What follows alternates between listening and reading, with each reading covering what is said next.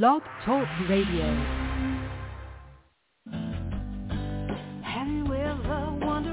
Welcome to Mind Shifters Radio with the Forgiveness Doctor, Dr. Michael Ryce. I'm Jeanie Ryce, your co-host. We also have co-hosts Dr. Tim Hayes and Michelle Pache. We will share with you the wisdom of the first century Aramaic internal process of forgiveness. We offer tools and support five days a week. We will support you in building a solid foundation within yourself to live in pure love, in Aramaic, Rachma. Michael is the author of the book, Why is This Happening to Me Again? For more information about the forgiveness process, please visit www.whyagain.org. And now, welcome to the show, Mindshifters Radio.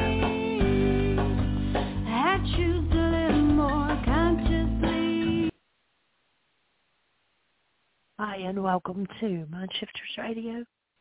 And today is Thursday, May the 25th, 2023.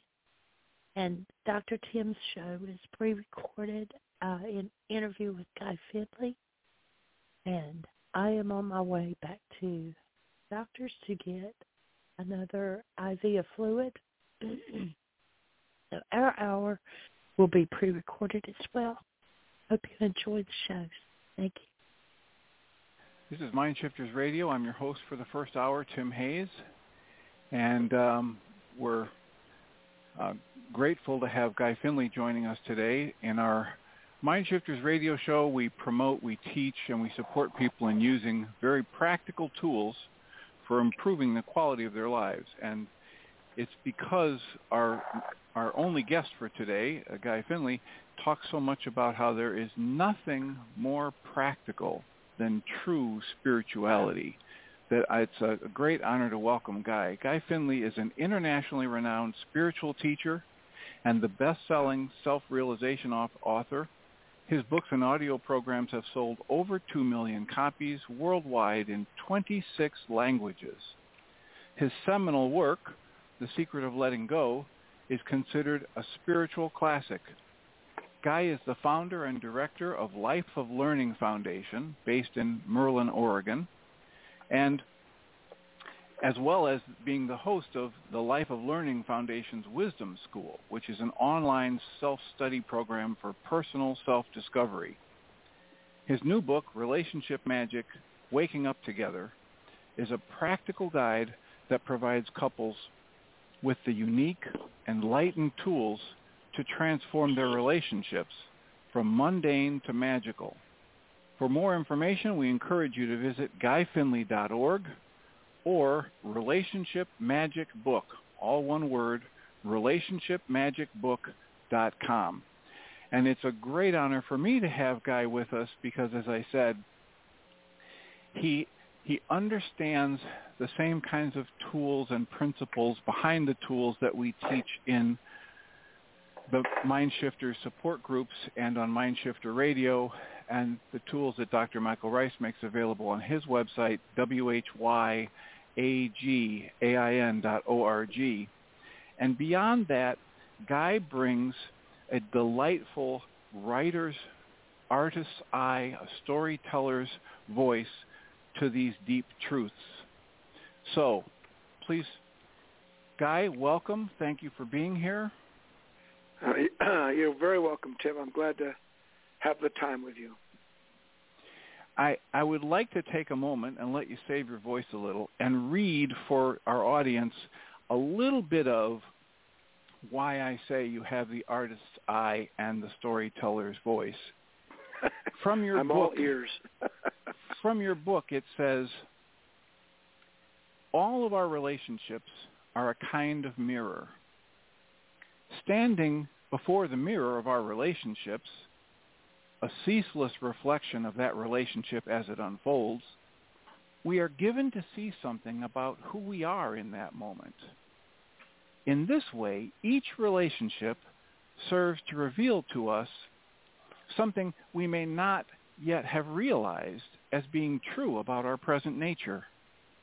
In other words, whenever I'm around you, there's the prospect of being introduced to a me, parts of myself, that I have not yet met. Here's an example of this powerful idea and how it works its magic in us. Maybe we're on a nature hike. When we round a bend, suddenly finding ourselves standing at the foot of a towering waterfall. It's majestic. A delicate mist covers everything, catching the sunlight, creating a million tiny prisms of colored light. There's never been such a moment for us because we have never been who we are in that same instant. In such moments, we are filled with an incomparable sensation that is one and the same as meeting a whole new level of our being. Or perhaps we look up to see an unending night sky.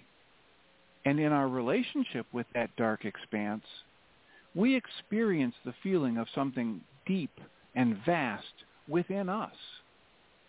We sense the presence of something eternal. In that moment, we are given a glimpse of something we would never see otherwise. The timelessness we feel stirring in us has always lived in us.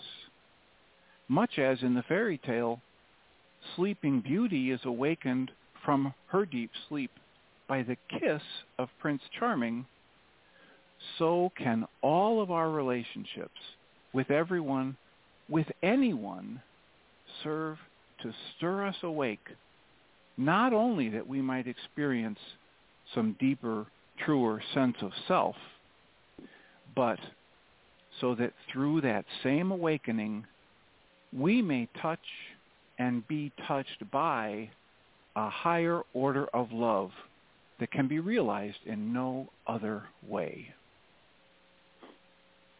Can this man write or what?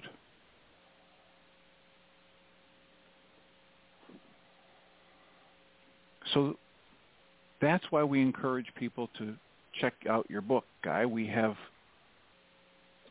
people on the call who are studies students of this kind of work and anxious to hear more about your book and why you wrote it and how you got to this place.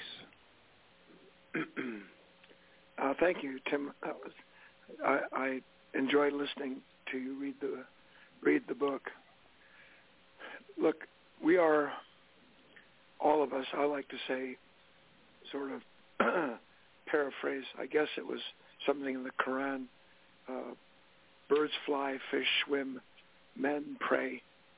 Uh, we are, as human beings, created to uh, realize in our lifetime a relationship with the world around us, all of the people, all of the circumstances, every last touch, we are created to realize that within us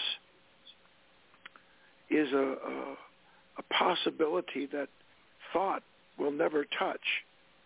We know because of the fine example that you read, not because it's mine, but it's something all of us can relate to.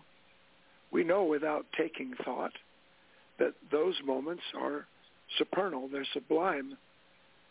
I, I I'm asleep in one respect until something stirs me. And in the moment of that stirring, I'm awakened to an aspect of my own consciousness that without that moment, without that mirror, I don't know. Which means that in that same moment, and this is a very important idea, what I realize, while I've never realized it before, has always lived within me. Which means that my my being, the potential of my consciousness, already contains with it, within it, everything that I will ever experience.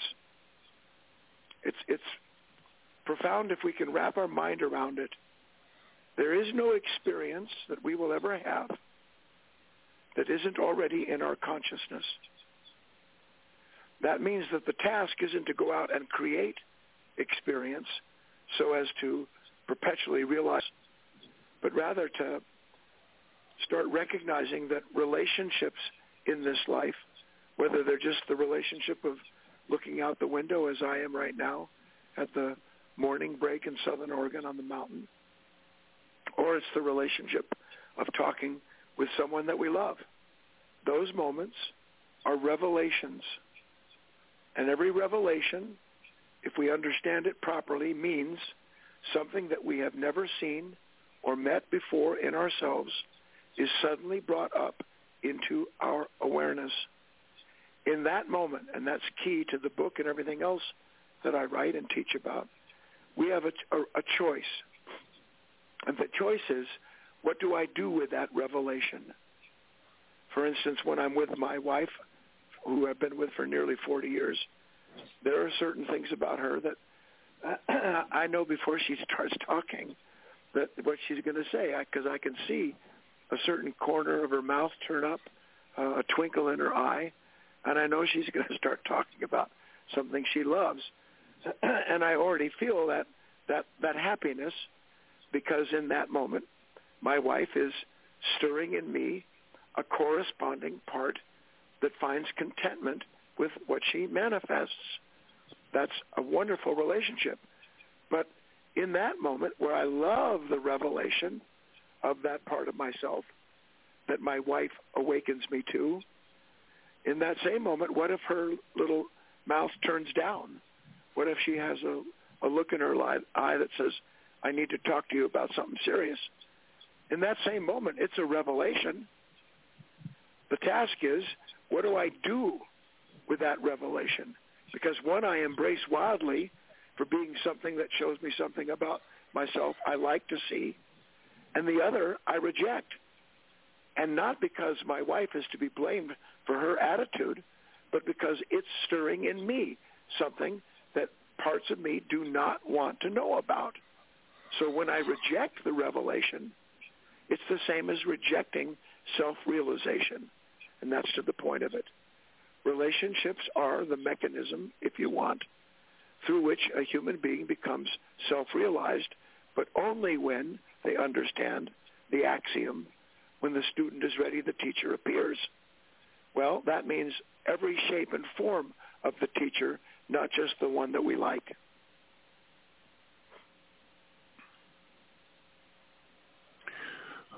Wonderful. It's it's the the idea that you're laying out opens the possibility that I can be mm-hmm. okay with whatever unfolds as long as I use it as a teaching moment. Yes. Look, in, in, in one respect, we, we say things like, I'm going to use it as a teaching moment because our assumption is, whether we admit to it or not, is that somehow the world is revolving around outside of me and that it here come these select moments and I should be open to them and receive the lesson. And that is the truth at one level, Tim. But the truth is the world isn't revolving around me, outside of me. The world is inside of me. There is no self without relationship. I, I beg everybody to think about it for a moment. That's part of the old koan from Buddha's work. You know, if a tree drops a branch in the woods and there's no one there to hear it, does it make a sound? What he was alluding to is the idea that everything in existence, everything that does exist, exists because of a mutual dependency. And without something to be aware of a moment, there is no moment, which means that the moment we're aware of is unfolding in our own consciousness. So the world I see is not outside of me. That's the biggest thing, Tim. That's the secret of gradually letting relationships free us, fulfill us, perfect us. We think the world we see is outside of us. It's the nature of our nature. Our senses divide us up into the things we see and feel and the self that thinks it feels and sees them. But the truth is, it's not that way at all. The world we see is not outside of us. And when we can begin to understand that, which we've just been proving, if I look up at that night sky and I feel the depth and breadth of an endless ocean of stars, I, I look out the window and here come the girls, uh, about eight or nine deer that I've hand raised over 12 years. Why do I want to go outside every single morning to meet the girls? Because when I'm with them, the, the union of their being and the consciousness in me that is revealed through that inter- integration produces a revelation of something that is already inside of me. So though the girls are outside, the night sky seems to be outside. Where is my experience of it? And isn't my experience of it my consciousness of it? If we understood that, we would stop blaming people, Tim. We would, we would realize that there are parts of us that are hurt, things that have remained concealed, carried through time because we didn't understand our relationship to life. But we would gradually take every last one of these moments and allow the moment to do what it's intended to do, which is to introduce us to ourselves so that we have the overall, the whole experience of the moment instead of the one that this lower self selects to prove that it's right or wrong or someone else needs to change. Wonderful. Wonderful. I have the um, I have a, a, a highlight from your book that says, as long as we believe that anyone else is responsible for our sense of well-being, we will feel it's our right to keep spurring them on until they get it right. Exactly. And this reminds me of Dr. Ryce's definition of codependence. It says, whenever I think or speak as though someone else is responsible for what I'm feeling, what I'm actually creating with my own thought, I have just created a codependent relationship. That's correct. Now, the only thing I would add to that is that we need to understand, and this is to the heart of my book, that it isn't I who creates a codependent relationship. That, that'd be like saying it's I who jumps in a fire. It's I who agrees to, to become an addict. There is a level of consciousness that we are presently living in and from, and it is asleep. It does not understand why it exists. It only has for its reason for existing the identity that is perpetuated through the illusion of this separation. So that if I become in a relationship that creates codependency, and all of us have and probably still are to some extent in a relationship like that, it means because I didn't know what I was doing. I don't know what I'm doing. You know, it's so, uh, how do you say, it's an amazing thing. You talk to people all the time. Everybody says they want to learn. Everybody says they want to be realized. They want to grow. But the moment that comes along that indicates something's going on. Here's an example. I just posted this on Instagram. Imagine a, an aspirant comes to see his teacher and says, "Teacher, I, I, I, you know what? I've been, I'm a thick as a brick. I know I'm, I'm, I want to wake up. I, I, I'll do anything. I mean anything. I've come to that point. Please tell me what I'm, what must I do to go beyond the point I'm at?" To which the teacher turns to the student and says, "Are you sure you want the answer?" Well, of course I do. I wouldn't have come if I didn't. Teacher says, "All right, the problem is, you see, that virtually every moment in one way or another, something in you is denying reality. To which point the student says, I do not deny reality. now, does, does the student know what he's saying when he summarily resists something that challenges the image that he has of himself? Or is the student asleep and the teacher's offering him a chance to at least consider that because of the images, the ideas, the beliefs that he has about himself, that he summarily rejects any moment that threatens that identity. That's the task, and that's what relationships provide. A way in which we can be suddenly standing in the light of an understanding that we have brought with us, in quotes, this level of consciousness has carried forward from time something that no longer serves any purpose at all. And since it serves no purpose in the real moment, other than God willing, us understanding it's time to set it down, then if it's still acting in our name, saying, I do not deny reality, I am not defensive, I am not afraid, I am not angry, fill in the blank. If it's still doing that, then that's a limitation on the revelation of the moment. Because the revelation didn't come. Teacher wasn't judging the student. Teacher was saying, look, you know, dear boy, I love you, but you still have this incredibly defensive attitude born out of any moment that threatens some precious image you have of yourself, including being someone who wants to be realized.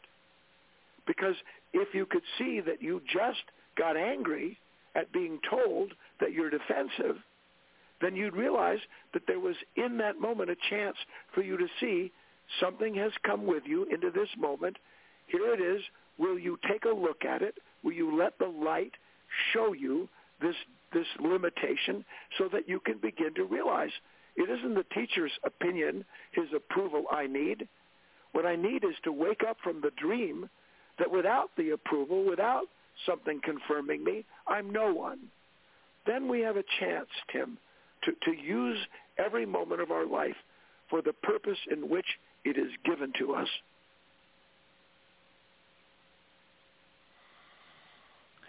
As you're talking, I remember a story you told about the roving reporter who went out and discovered a road that wasn't on his map. And as he drove down the road, he saw people lined up, standing in front of walls, banging their heads. And when he mm-hmm. went out to try and talk to them and find out why they don't just walk around the wall, a wall came up in front of him. And the one person that he saw walk through the wall when he finally got his attention, the old man came back and he said, you know, how did you walk through that wall? And the old man says, oh, it's nothing. I just 11 words. Who I have been is powerless to take me any further. Yeah. That's and it. you get and you get at that so beautifully in so many different ways in the book, and especially in terms of relationships. Yes, because that's look.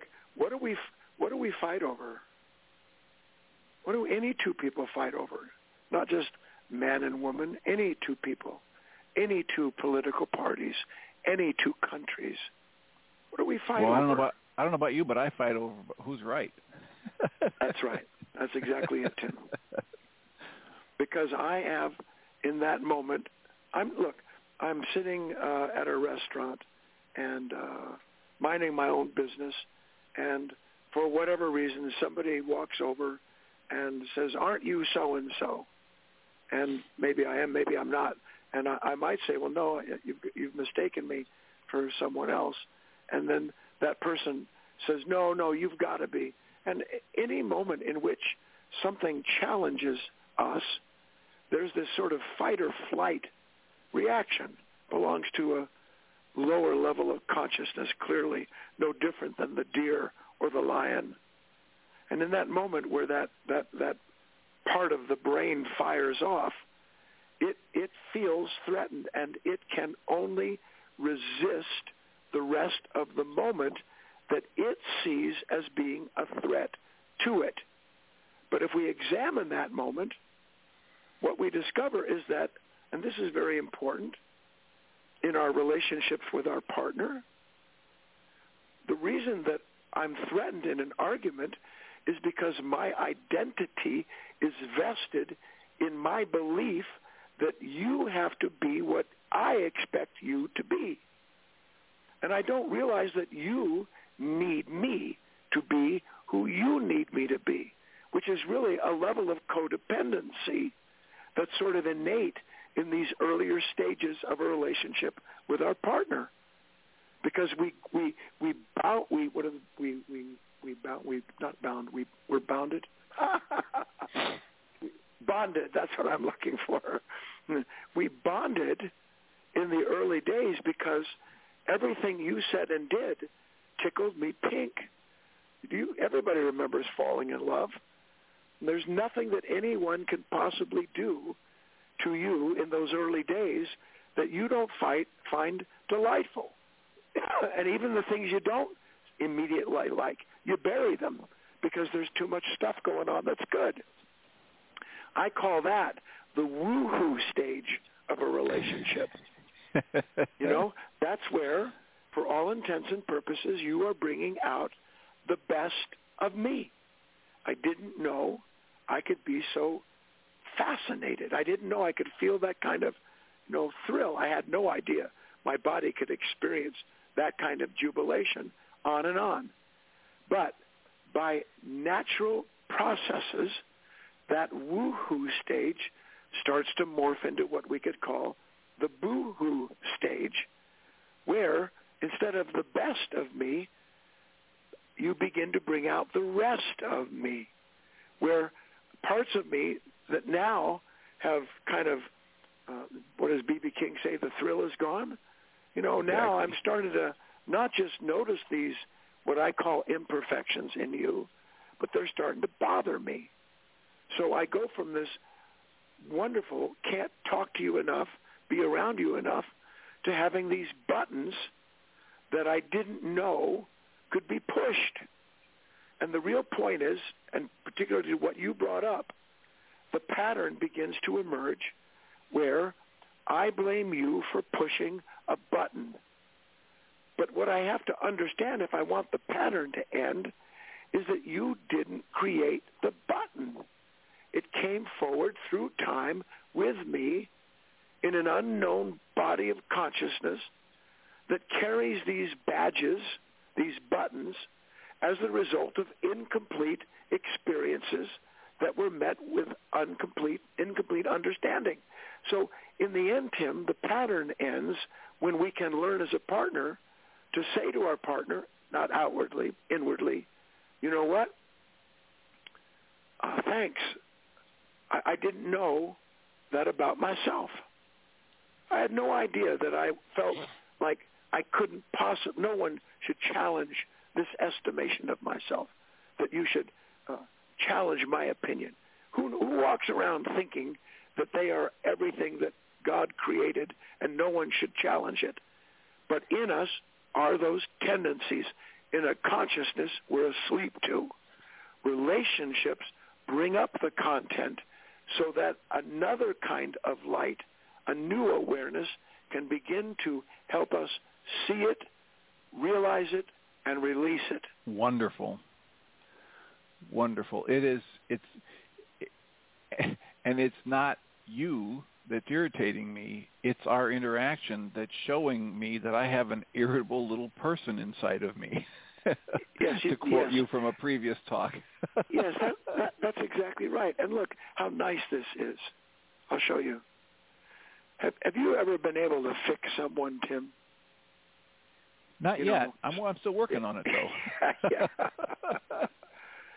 you and I and everyone listening to us knows that even if we can get someone to to jump through a hoop, that it isn't two or three times before they jump through the hoop, before they turn and snarl, and the resentment born of believing that they had to make us content turns out to be a contempt that they feel for us because of their own weakness in jumping through the hoop. So we can't fix other people. And yet, I'm hoping everybody's following. You and I know that we've had moments where there were limitations in us that someone may have even called out that we resisted. But where at last Because by the grace of the divine, by the grace of an act of love, the conditions required to reveal that level of unconsciousness keep coming back and coming back and coming back until one day you sit there and you go, holy cow. I never, I never understood it. The, the, I, I never understood.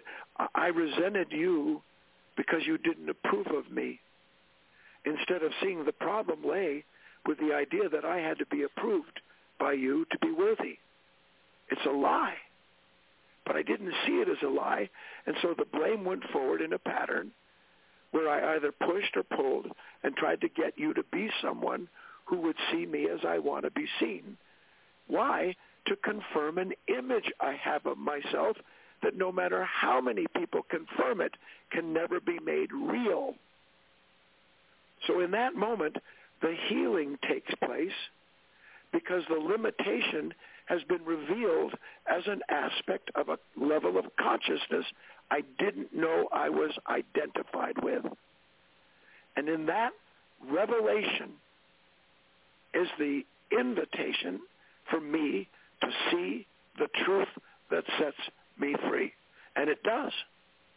And funny enough, when I begin to see the problem in my relationship isn't the limitation I blame on you, but rather something I've yet to realize in myself, then I stop pushing to change you.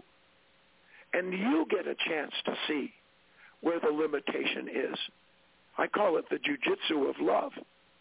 Because when I stop trying to throw you and just get out of the way, then you have no one to fight with.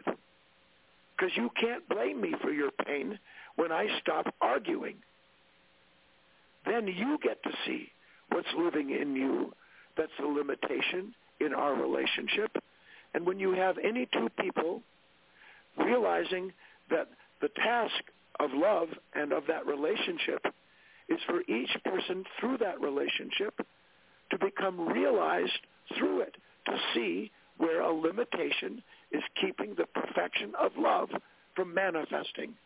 And the more we get out of the way, the more we realize there's an innate love that brought us together for the purpose of perfecting our relationship with it through our relationships.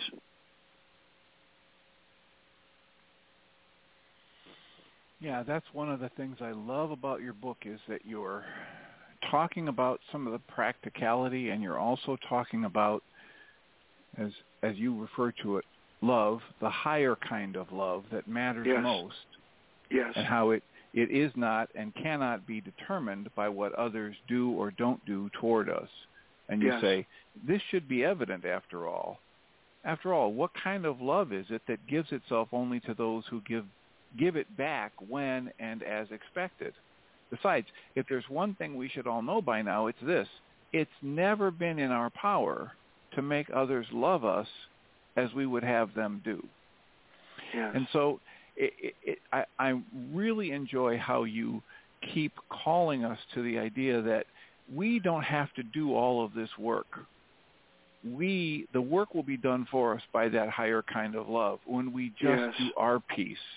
You know, yes. to you, you you you talk at times about in the book about creating the space where when I'm called to the negative reaction, I recognize it and I hold back in that, you know, jujitsu of love you're just talking about, and I leave a space where my partner can see their pain rather than me keeping trying to show them how they're creating my pain, uh, yes. which of course blinds them, etc. One of the things I want to ask is because you've got this uh, wonderful multi layers that you're talking about in the book. Most of us come into these books like this and spiritual teachings with all kinds of old baggage. And one of the questions that that suggested here in your literature is how do we let go of any old bitterness that's built up between us and our partner, our family, our friend? I'd love to have you address that for some of us because I know people are saying, yeah, there's just too much baggage. I, I I can't fix this. There's we have to have new knowledge, Tim. Before we can have a new mind, Christ spoke of metanoia. this idea that we need new ears to be able to hear, eyes to see. Because in this instance, and you've said it so well, and it's a delight to hear that you're mining that out of the book. In in Scripture, East and West, but mostly Western. Actually, I think there's six or seven different kinds of love that are pointed out, but the the, the most uh, obvious uh, are this this kind of eros love, this very physical, and a philic love, uh, which is like a brotherly love. Most of our relationships are based in that. And then there's the love that Christ and Buddha and every great prophet and saint on this planet talks about, regardless of the branding of that through religiosity. And that is agape. That is this understanding that all of us, to some degree, know exists. And we know it exists through what I call divine dissatisfaction. If everything and anything in this world was the answer to making me feel whole, happy, and complete in a continual, constant basis, then by now I would know it. I would have it, or I've had it and it didn't do it. That even means with my wife, whom I love dearly, my parents, God bless their souls, those people in my life that I love. I understand that the people in my life that I love are placeholders. They are manifestations of love that exist for the sole purpose, as I do for they, of helping me remember that there is another kind of love that I am called to know, to be, and to live in and from that doesn't fight, that doesn't hate, that isn't afraid, that never separates, and that all of the relationships are moments in which if we see it, by the very fact of seeing our impatience, our negative attitudes, that by the imperfection that is revealed to us in ourselves, about ourselves in that moment, it couldn't be revealed unless there was a perfect light there showing it to us.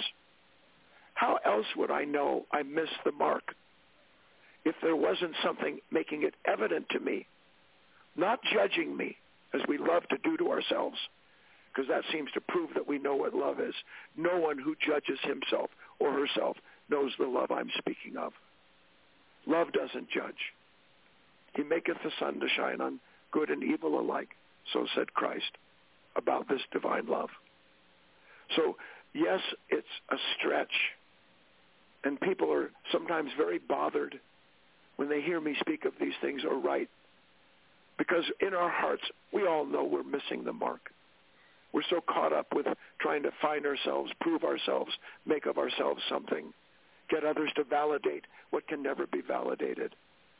That our lives are just running around and running out of steam, running out of the daily bread, because we're we we we've we've not had the the new knowledge, the true understanding that's everywhere around us. That is trying to say to us, guy, look, man. And now I'm sorry for the long answer. Why am I bitter? Why did that person come up in my mind again? My parents who abused me. That woman who betrayed me when I was 27 who I gave everything to and, and turned on me like that. And here's the answer to the question that summarizes everything I'm saying.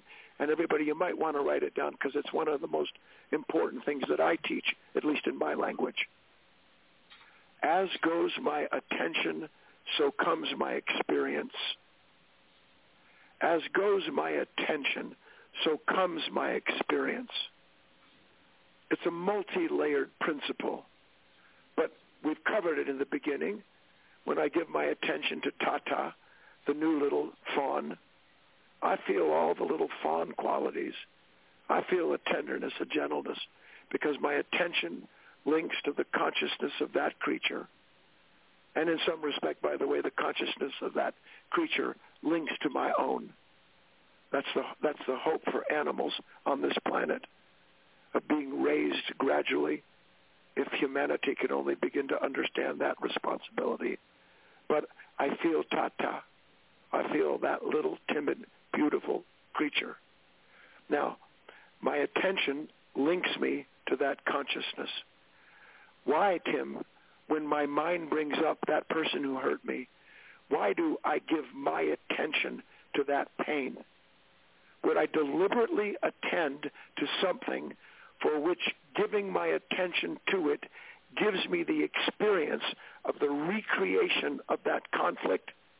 I would never do it consciously, which means that my attention is being used by a level of consciousness for the continuity of itself and not for the continuity of what it says it's doing because when it thinks about people that hurt it and that want that it wants to protect itself from or do something so it can escape them it's not escaping the people or the condition.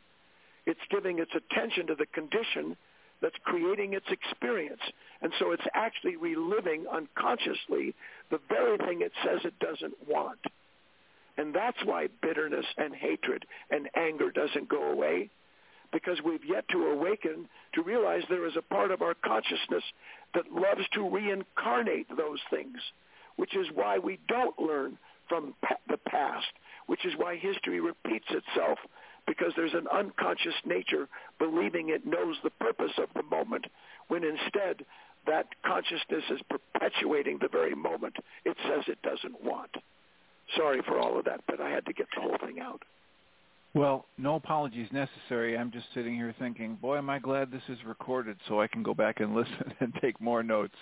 I lo- I have uh, so many things going on in my head. I, I I love the idea you talk about how it's these different things are in scale, and um, when you said my attention when it goes to an old bitterness is being used by a level of my consciousness, not yes. my true self, but by a level of my consciousness simply to ensure its continuity.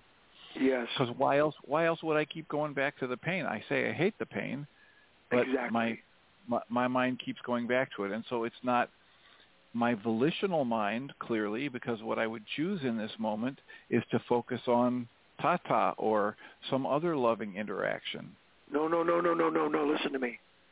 What I would choose to do is be aware of the fact that something in me, by resisting my past, is recreating it. Resistance is a secret form of attraction. Resistance is a secret form of being bound to the thing I'm resisting so that I don't need to think of tata when I'm unhappy. That's resistance.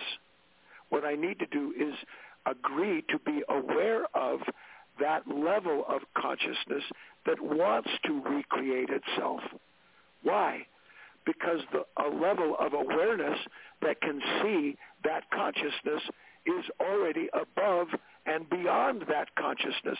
It is showing me something concealed that in its revelation is released because no one would consciously hurt himself or herself under any circumstances. Right. So what you're saying is if I try to get out of my negative state by focusing on a positive thing, it's just the same part of my mind trying to yes. escape something. Yes, absolutely. And the only and the only liberty comes from realizing that what drew my attention to something that generates pain is a level of consciousness yes. that's just trying because to keep rolling. It, yes, yes. Because if I'm aware of it, suddenly, for the first time, the wheat has been threshed from the chaff. I have come out from amongst them. A new level of self, a new identity, if you want the the the the, uh, the beginning of conscience, the first advent of, of Christ consciousness appears.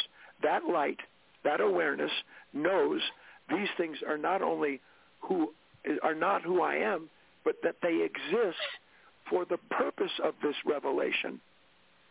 Did you ever think about that passage, which makes no sense to most people?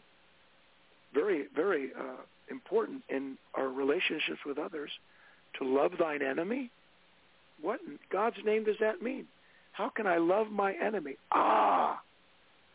The moment in which the revelation brings up this anger, this resentment, this fear in me is the same as the moment I'm invited, if I'll be present to it, to see that level of consciousness.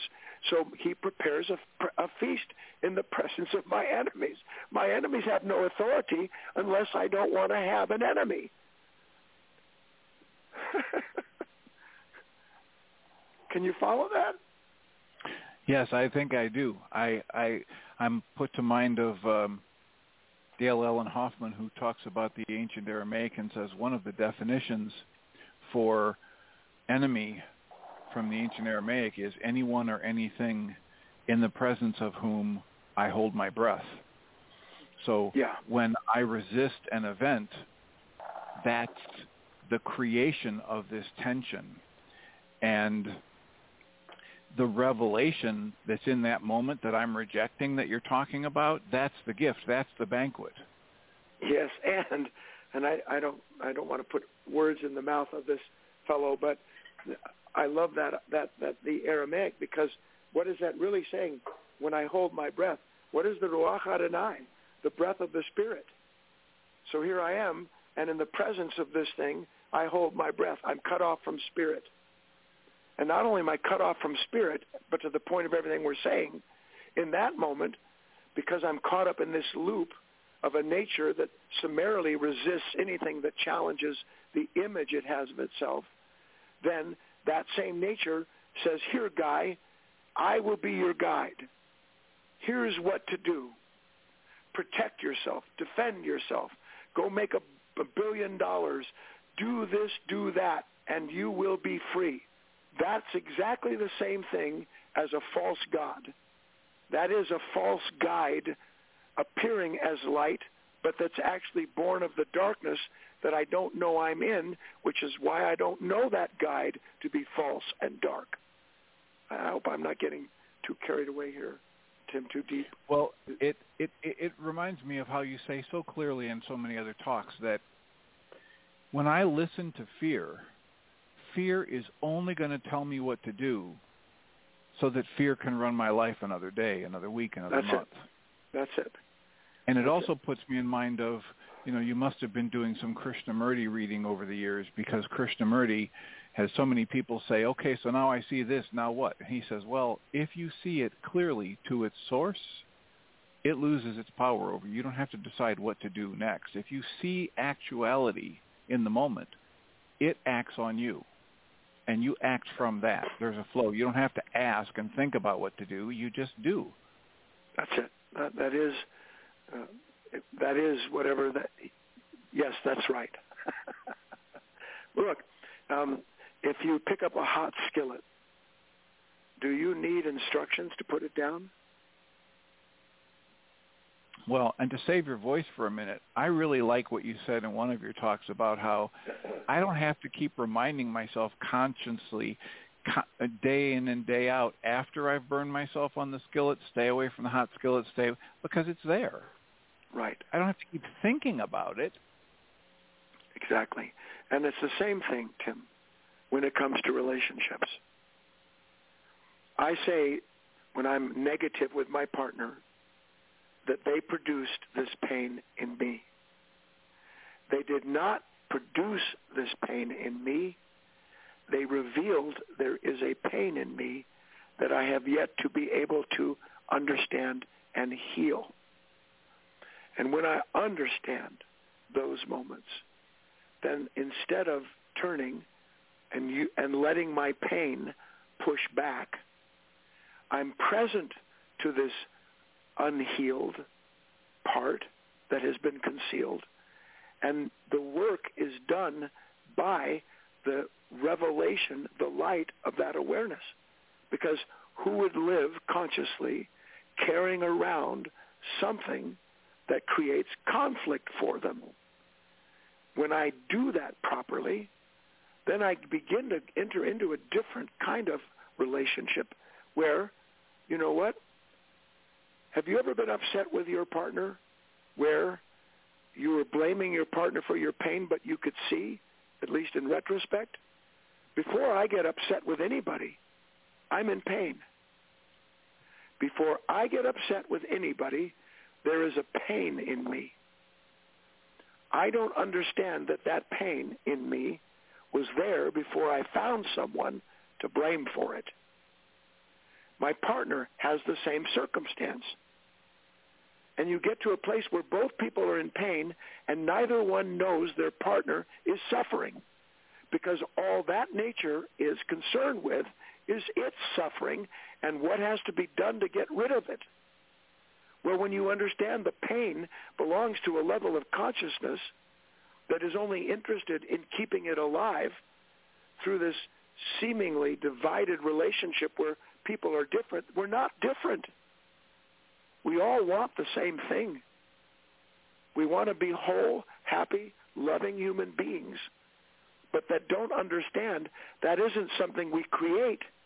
It's something we're being given and shown moment to moment through our relationships.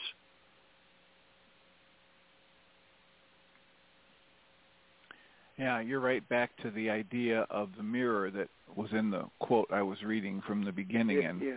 on, on, on page 100, you say it so simply, no one, no event is the sole cause of what we see as disturbing us any more than a mirror is responsible for showing us something in it that we would rather not see.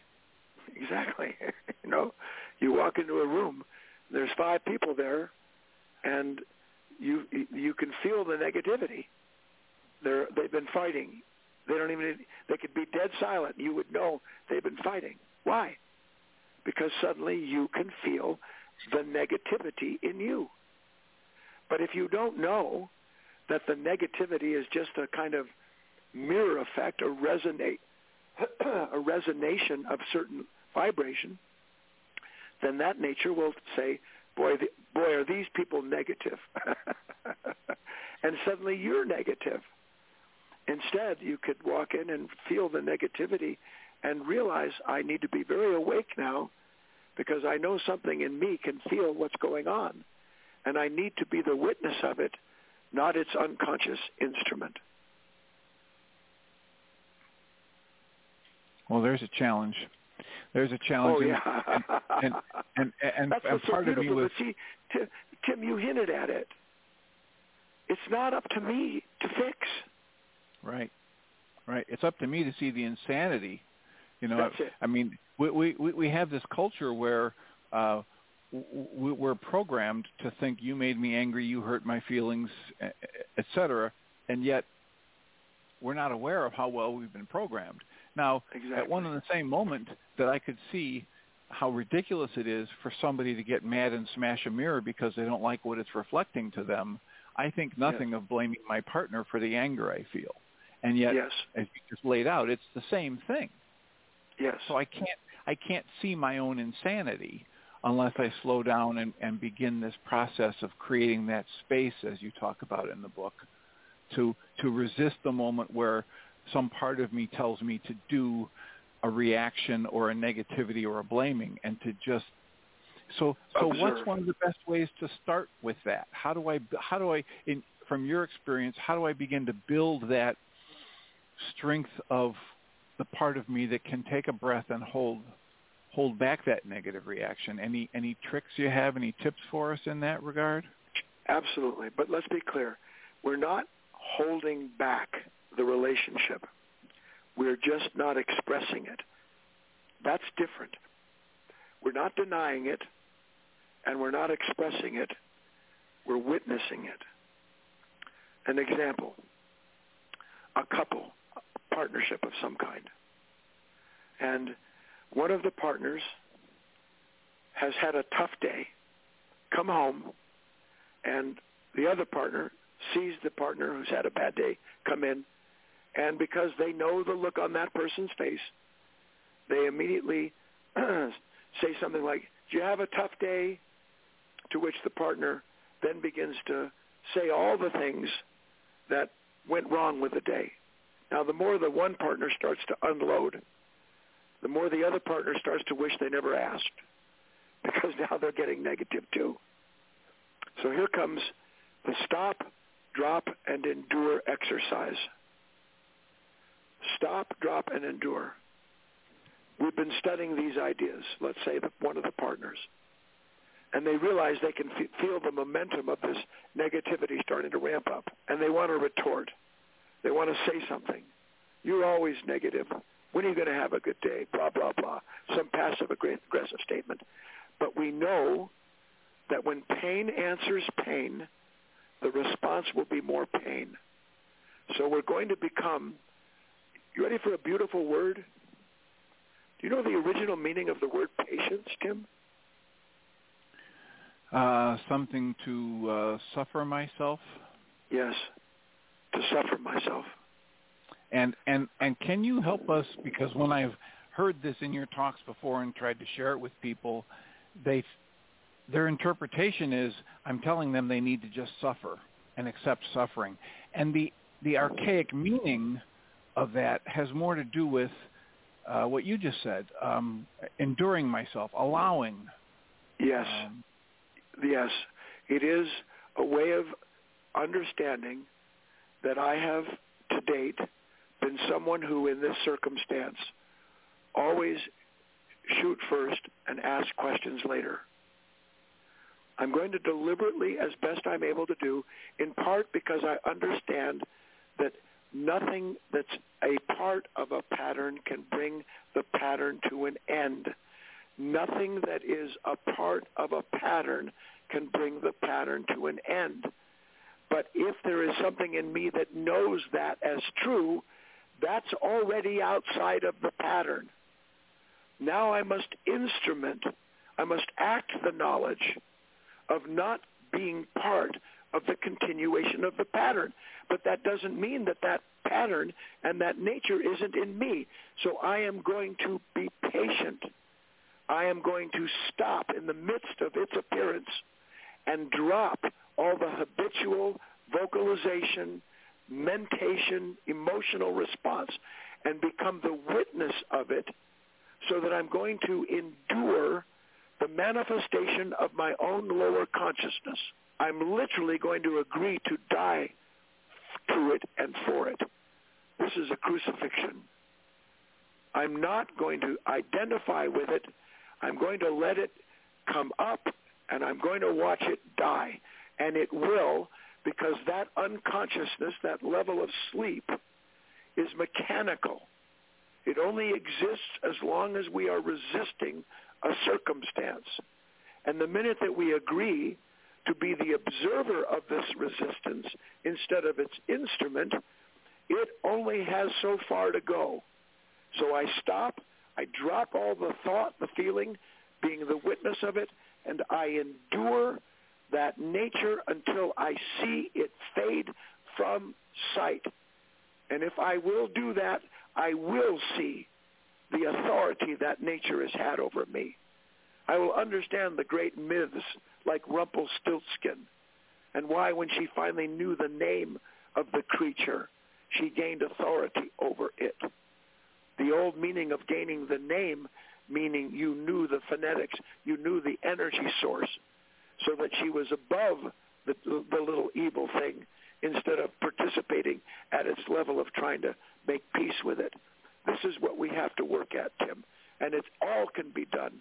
We're created to succeed at understanding this relationship. Wonderful. It, it reminds me of a beautiful story you have of a man who was raised and and he woke up and realized, you know, I, I'm kind of a slave here. But the master was, you know, not so bad, and but over time he decided to research freedom. Eventually, he realized that you can learn all that you want about freedom, and that you'd never get free. And then finally, you know, the punchline of of the story was he went to the master and said, I, "I'm not going to do this anymore." And the master said, "You have to." And he finally said, you know, the master said, "I'm the law," and and and the hero in your story finally said, I am the new law. Yes. And, and he becomes to, the new law by by understanding the only authority the master has over him is his mistaken belief in the authority of the master. Exactly. When we become and, the new law, we are made new. That's what you're alluding and, to. Right, and what you talk about in all of these stories is you're not talking about an external master. All of these stories are the internal. That yes. I have been a slave to a part of myself, a level of consciousness within me that's going to continue its part in the pattern just so that it continues. But yes. that nothing in that pattern, no part of a pattern can bring an end to it. So I have to become aware of a as you talk about so well in the book, a higher level of love, this higher order in scale of this force which can awaken me to potentials within me that I've been asleep to. Yes. And the beauty of it is it's already there, Tim.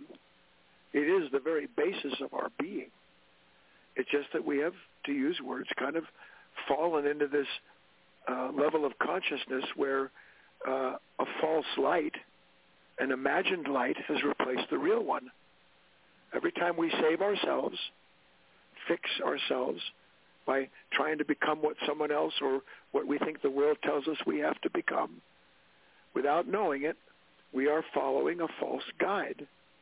And that false guide lives to create false relationships so that in the pain that ensues, it can strengthen its authority. We can change that by understanding what it means to want to see the truth of the moment more than we want to prove that we already know it by getting negative. Wonderful.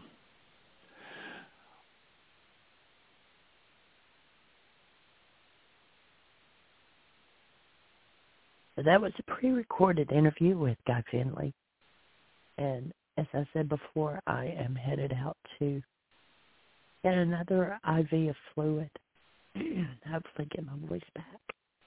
And so I'm going to play. I know we've played this before, but I had hoped that I would be well enough to uh, help Michael do the show today. But this is the Why Again one-hour workshop. Enjoy. What exists is energy in form. And relative to this integrated energy system that we call a body-mind unit, there are two qualities. There's integrative energy, that which is over on the left side of the board, and disintegrative energy, that which is over here on the right side of the board. Now, we've had the experience over the last two years. Our granddaughter came into the world just a little over two years ago. And, you know, it was this little baby, little structure. And you know something? She doesn't look like that at all today, two years later. And she doesn't look at all like she looked at like she looked at a month or two months or three months or four months or five or six or ten or twenty. And and what you have to conclude if you get out of the the dullness of incapacitated perception, what you notice is this form is a piece of plastic. It's in a state of becoming. And it becomes according to the energetic patterns in which we engage if we engage in these things on the right side of the board, hostility and fear, grief, rage, anger, sadness, jealousy, revenge, then we're continuously putting into the cells that are storing that particular energy, and my offering is that every cell in your fu- structure functions as a brain cell, functions to store information. And so we're literally changing the plastic nature of every cell and overall the whole structure of this thing we call a body-mind unit. And we're laying that on top of, you know, we, we can't just step in, or at least normally, I think we get to a level of power where we might be able to, but we don't just step in and, and make an instant change in a, a whole structure. Why? Well, there are a thousand generations of that mind energy becoming flesh within each of our structures. You know, we don't have to direct its becoming, it's happening. But as we grow in awareness and choose to engage in energetic patterns, we start to direct its becoming. This side of the board, we direct it into the disease process. This side of the board, we direct it into health and wholeness and higher states of being. And if we lived on a planet where seven and a half people woke up every morning, seven and a half billion people, pardon me, woke up every morning realizing that this is who they are, how different would our creative process be? If we didn't have people playing these games, if we weren't playing these games, how different would this piece of plastic look for each of us? What would it be capable of? And as I say, when we engage in that mind energy and it lands on the cell, that mind energy, when it's of a disintegrative nature, the cell says, ouch. It informs us that the quality of our creative process is off base. But what do we do? Well, what our culture has taught most of us to do is blame somebody else for that. Have you ever said this to somebody? You made me really mad. You hurt me. You, you, you really have a problem. You ever said that to somebody? And the question I like to ask is, if they're the one with the problem, why are you the one with the pain? That doesn't make any sense. If they're the one with the problem, they'd be the one with the pain. But if you're in pain and you think somebody else has got a problem, you've got a problem. Now, we have a definition for the act of thinking or speaking as though something outside of you is causing what's happening inside of you. And that's called denial. So denial is the act of thinking or speaking as though something outside of us is causing something inside of us to happen. Now, something outside of us can cause something that's inside of us to move or intensify in its movement, but it can't cause that energy to be there. It has to be there in the first place. But when we live in this game of denial, you know, whenever I feel this way, I talk about them or somebody or anybody. What happens is that in order to pretend that my feelings aren't coming from the interaction of my mind energy and my cells, I have to hide that whole process from myself. I literally have to dissociate from that process and I have to hallucinate. I have to generate a worldview, a perceptual construct that tells me that the problem is really out there. And of course, one of my favorite tongue-in-cheek lines, which many of you have heard used many times, is, if you've been through it 87 different times with 42 different people, how is it that you're the only one that was there every time? Sooner or later, we have to acknowledge that we're engaged in our own lives. But if we spend our whole lives in denial, you made me mad, you made me sad, you made me angry, you hurt me, that upset me, they disturbed me, then we have a device called a mind that continuously constructs the world we see as though that was true. And what that means is that the real cause of what we're experiencing, we have to dissociate from.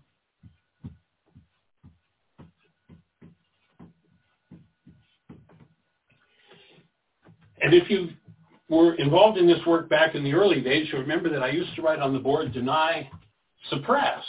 And then, and it totally changed the work when I was given this instruction. I mean, I had specific instructions that were given internally from Ruka that said, Michael, no, it's not suppress. It's not merely hiding something from yourself.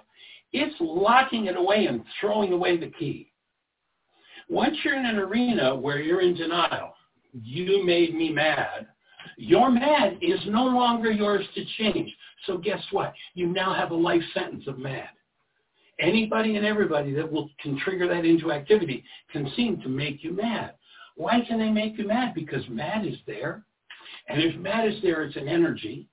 And if you pushed it down a thousand times, there's a very intense high energy wave radiating out from you that says to all the world on an energetic level, hey world, is there anybody that knows how to make me mad? Have you ever noticed there's never a shortage of volunteers? Why is that? Because life abhors you being diseased. Life doesn't want you dead. So life has been structured, it seems, so that if you are holding to a dis-ease energy and you've dissociated from it, someone's going to show up, and that happens through the law of resonance. Someone is going to receive the energetic invitation to come to your life and do to you exactly what you never wanted to have done. And if you tell them what's wrong with them and you get rid of them and you go away and you take the geographic cure, you'll find somebody else and somebody else and somebody else. I feel so blessed the universe reserved the title of my book for me. Why is this happening to me again? Because virtually everybody in the universe has asked the question. And, you know, probably the greatest atrocity done to us as human beings down through the ages and that we've bought into is that we've had hidden from us the fact that we are by nature creators. Nobody told us that. They told us all kinds of crazy things, but they didn't tell us that through the energetic patterns we engage in, we create our own cellular health and diseases. We create everything that shows up. We literally create the way this piece of plastic called a body-mind unit unfolds and becomes either toward disease or toward health. It depends on what the predominant resonant energy is in your structure. So for people who live in this state of denial, this state where it's all everybody else's fault, they hold all of these causes within themselves, but they press those causes down, hide them from themselves, and by so doing intensify them every time they have to press it down, and therefore send out a signal that gets even stronger and stronger and stronger. You know, imagine that I've got a, a uh, three-foot diameter spring that sits here on the floor and it stands three feet high. Can that spring do anything sitting there on the floor? Not at all. But what happens if I push down on it and lock it? And I push down on it and lock it. And I push down on it and lock it. What happens after years of doing that? And I let the lock off. A lot of power stored in the spring. If I've been spending years and years and years telling everybody else why they're the problem in my life, I'm pushing down that energy, adding energy and information to it. And by so doing, I'm setting up a literally an attractive energy field that will resonate or pull somebody into my life to do it to me again. So when I live life that way, when that's the game that I play, the things that I most don't want to deal with are literally stored in brain cells. When I talk about building brain cells in this work, I'm not talking about building new physical structure. I'm talking about the fact that every cell in the structure is designed to store information, literally to store frequencies. So every cell can hold energetic patterns and therefore function as a brain cell. When there's certain brain cells that I don't want to deal with, things that I'm in denial about, I push those things down and hide them. I intensify them. And by so doing, I set up a high energy wave. Now, I didn't know at the time how important a piece of information this was going to be way back, and this goes back probably 35 or 36 years ago. I used to keynote at a conference called Global Science out in Colorado. And one year, a gentleman named Marcel Vogel came to the conference. Marcel uh, was a 23-year senior scientist from IBM. He was the only non-degreed scientist that IBM ever had on their payroll. And the reason he was non-degreed was because he was self-educated and nobody could teach him anything. At the age of 11, Marcel invented chemical light. You know, you go to a football game and they've got these light sticks and you break the glass tubes inside the plastic and the chemicals mix and they light up. Well, that was Marcel's invention. He invented that 11. His family didn't have the money. Marcel patented it himself. If your computer works, guess why?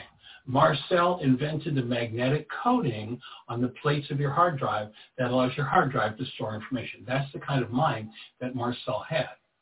And what he did this particular year is he brought a thing called a de la Warr camera. It was created by a man out of England named George de la Warr. This camera is a little different than your average camera.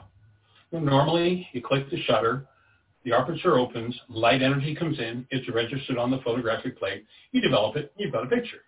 Not so with the de la Warr camera. In between the aperture and the photographic plate, there's a tuning mechanism. So you can literally tune the camera, somewhat like a TV set or a radio, as to what frequencies it receives. And so what Marcel was able to do with this camera was he was able to attune it to the frequency of waves that leave the mind when we think a thought. And what Marcel was able to do was to take pictures of the high energy waves that leave the mind when we think a thought.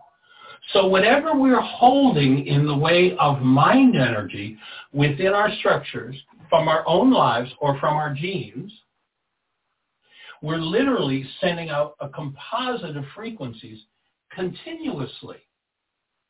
And because the universe is governed by the law of resonance, the law of resonance, simply stated, says this. When two energy systems are in tune or in harmony with each other, there's an interchange of energy between them when one system is amplified above the other. You probably remember from physics class in high school. You took a middle C tuning fork, you hit it on a desk, and you put it in front of a second middle C tuning fork. The second middle C tuning fork was not moving. But when you put the first energized tuning fork in front of it, the second tuning fork started to move. It's called resonance, transfer of information. So notice that this tuning fork is moving, and through resonance, that one starts to move.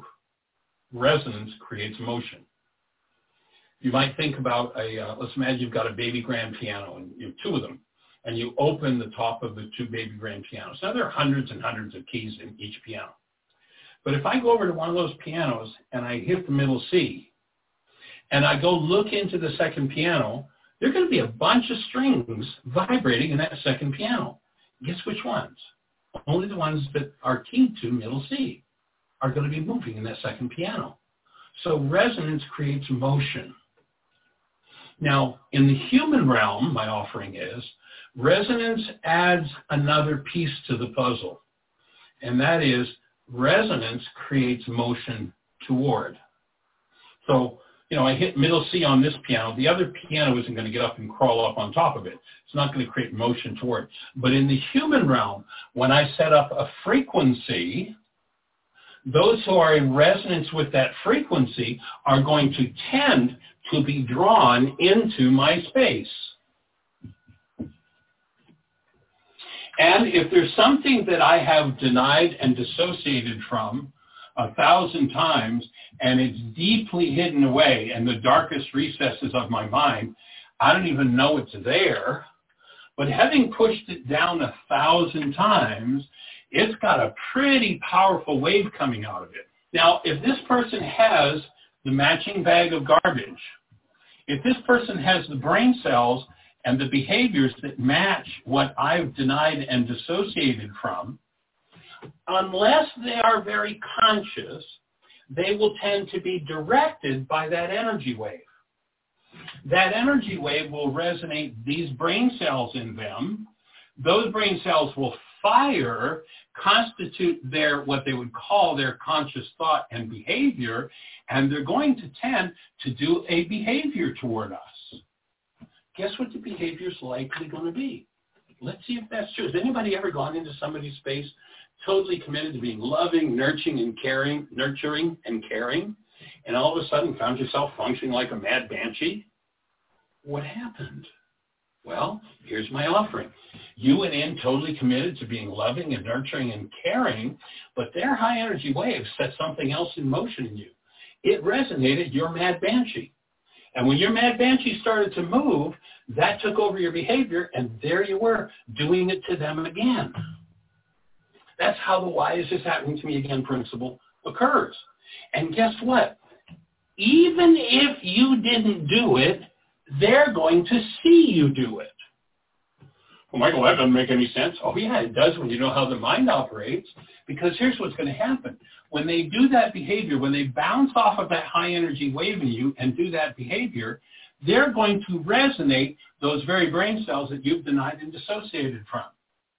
When those brain cells start to fire, they're going to create a perceptual construct that will be projected from those brain cells, and you're going to show up in their mind. Literally, they will see a body that they call you in their mind with and made up of the threads of energy of what you denied and dissociated from. So they're going to show up in your mind with your problem with that.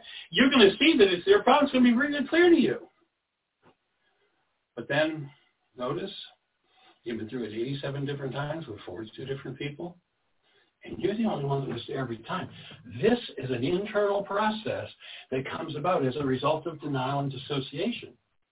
So what happens when we deny and dissociate, this is the energetic pattern that occurs, and then when those brain cells fire, and, and we live in a culture, you know, psychology tends to tell us that projection is taking something that's inside of you and putting it outside of you. That's not projection. That's externalization. Projection is when I take brain cells I've denied and dissociated from and I generate perception out of it. I generate the picture world that I see. Now it's interesting, and of course we've been teaching this for decades, but a couple of years ago, I don't know, maybe four or five years ago now, we came across some research that was done by the CIA. If you go to cia.gov, you can download a book God knows how many taxpayer dollars they spent on it. It was called The Study of Human Intelligence. And there's a, a chapter in it on perception. They're studying how perception works. And here's their bottom line conclusion. You can go to the CIA website and download this book free. What it says is, the mind does not record reality, the mind generates reality this perceptual world, the world that you see is a generated world.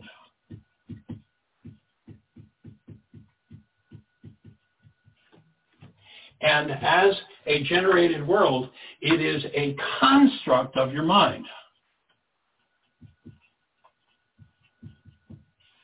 And until you interrupt what's at the root of the way your mind constructs the world that you see, you will tend to be stuck in this pattern of denial, dissociation, and then projection. Now, our culture tells us that we have a pair of windows that we all get to look out of and see what's going on in the world. That is probably the biggest lie you've ever been told. You do not have a set of windows that look out into the world. It's not possible. You have an antenna. It's called the eye. It's a frequency receiving device. It receives frequencies based in light energy. Light energy enters the eye, and through the law of resonance, the information that comes in through the eye resonates brain cells. And brain cells generate perception, the world you see. You can't look out through this antenna. All the eye is, as the other senses are, are simply frequency receivers. They're just receivers of energy. And whatever energy you have brain cells for, whatever brain cells it resonates in you, the brain, the mind, distinguish between those two because the mind functions through every cell in the body, the mind generates this perception. And it's interesting, there's some Harvard research that says that in a, fr- a time frame where 10,000 brain cells fire, that is, there are 10,000 measurable units of electrical activity going on within this structure. In that time frame, which is about a 25th of a second, the max amount of data that goes into building your perceptual world is nine bits. That's it you get to see nine bits out of 10,000 brain cells firing. And it's been estimated that the actuality of the world perhaps contains as much as 20 trillion bits in that same time frame. So we're looking at a tiny, tiny fragment of what's actually happening in the world and a tiny fragment of what's going on within our minds.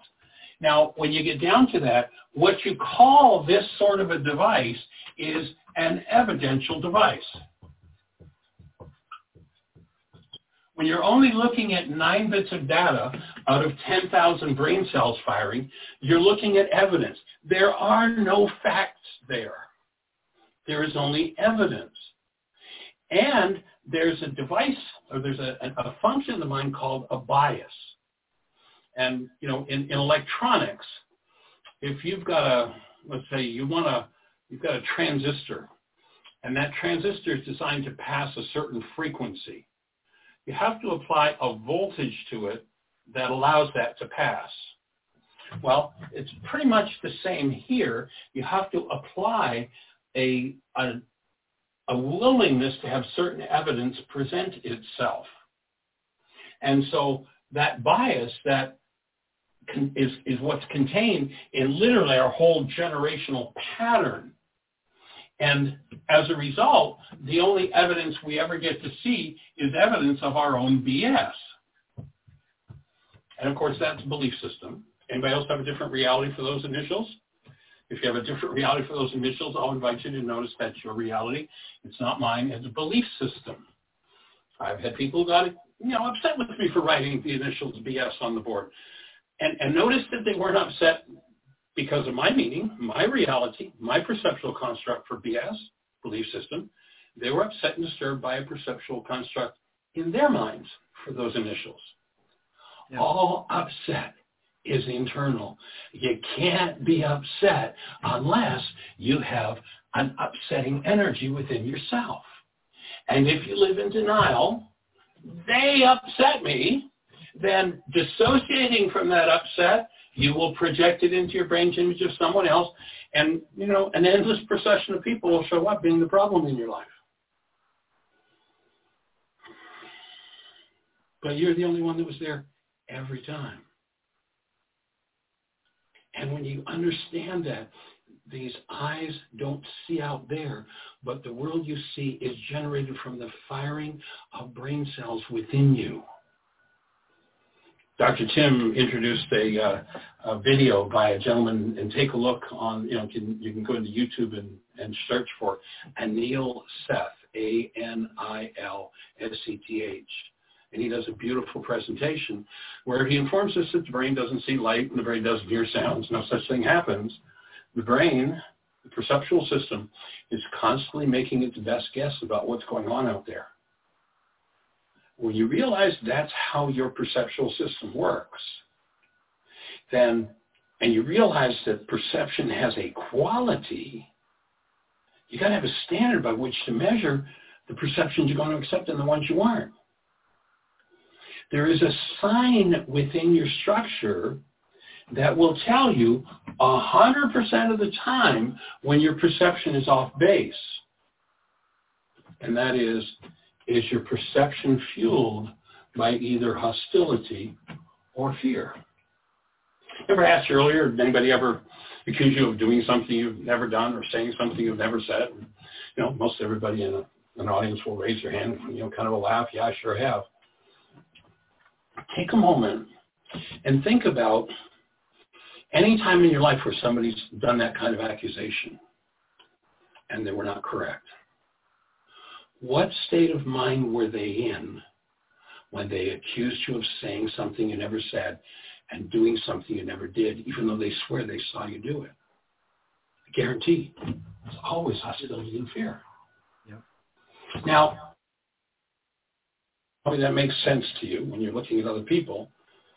But notice that you still have a tendency to trust your mind when it's doing hostility and fear. Hostility and fear are indicators that the mind is using corrupt data to build the world that you see. If you come from generations and generations and generations of hostility and fear-based perception, then it seems like that's the only thing possible is perceptions based in that. But the mind does not record reality. The mind generates reality. If your mind is generating your reality out of hostility or fear, and remember, this is reality. The perceptual output of the mind is your reality. And what's going on in the world, this 20 trillion bit world, is actuality. When you can let the actuality come in and teach you, well, what are you going to have to do to be able to do that? You're going to have to make a space for it to happen. You're going to have to collapse this projection. guess what forgiveness does? Is forgiveness about letting other people off the hook because pain or trauma is moving in you? Forget it. Never forgive anybody for anything.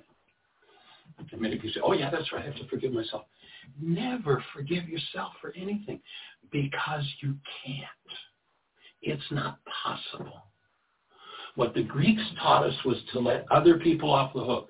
They taught us pardoning in place of forgiveness and totally bastardized the idea of forgiveness. Forgiveness is the tool with which you collapse perceptions based in hostility and fear, and you leave a clean and open space within your mind for something based in active love to come forward. And when that happens, then what enters into and what fuels the human mind is this state of being that we are designed to function out of. And this physiological device becomes a home where love is incarnated and embodied, and it fuels absolutely everything. So the key tool that's needed if you recognize that your life has any given arenas, you know, it might be in the arena of relationships or money or, or business or work or employers, employees, wh- whatever arena it's in, if you find yourself, your mind producing hostility and fear, your job, should you choose to accept it, is to weaken those frequencies of hostility and fear until they can no longer take over your perceptual system. Now, each of us has an innate tendency to perceive life in a certain way. That's because we have generational patterns. Remember we talked about there's integrative energy, there's disintegrative energy. Interesting, in the Aramaic language, the word that describes disintegrative energy is sin. It's an interesting word in Aramaic. The word sin has nothing to do with some terrible, awful thing that you've done. The word sin in Aramaic is actually an archery term. When you picked up the bow and arrow and you fired at the bullseye and you missed the bullseye, the scorekeeper yelled sin. All it means is you're off the mark. That's all it means. And if I put an energy that's off the mark, some form of hostility or fear, into a cell, I begin the degradation of that cell. Now let's go back to the Aramaic way where they informed us the wages of sin is death. Now I can remember being a kid and thinking, oh, God's going to get me for my sins. That what I was what I was taught. You're going to be punished for your sins. And here we live on the punishment planet. How common is that belief? What if? What if we lived on a work planet where seven and a half billion people could not even conceive of punishment, let alone reach out in punishment? What if we had seven and a half people who simply functioned as love and punishment never entered their awareness in any way, shape, or form? How different would our world be? I'm offering a worldview that that's possible, and that's where we want to go with this work. So when they say the wages of sin is death, all they were saying is if you put disintegrative energy on top of disintegrative energy on top of, on top of, on top of, you're going to die. Your structure isn't going to be able to carry that burden. Literally, mind energy becoming flesh. That chemistry that we call it, that lands inside the cell, is going to create deterioration of the cell. You get enough cells deteriorating, you get an organ system failing. You get enough organ systems failing, and you die. Life can't be supported in a system that is filled with sin and it's got no connotation of you know evil, bad, wrong, nasty. It's just what quality of energy are you engaging in? And then you remember they said the sins of the fathers will be passed, yea, unto three and four generations.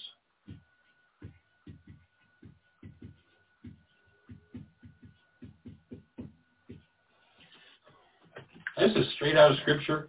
And guess what? It's got nothing to do with religion.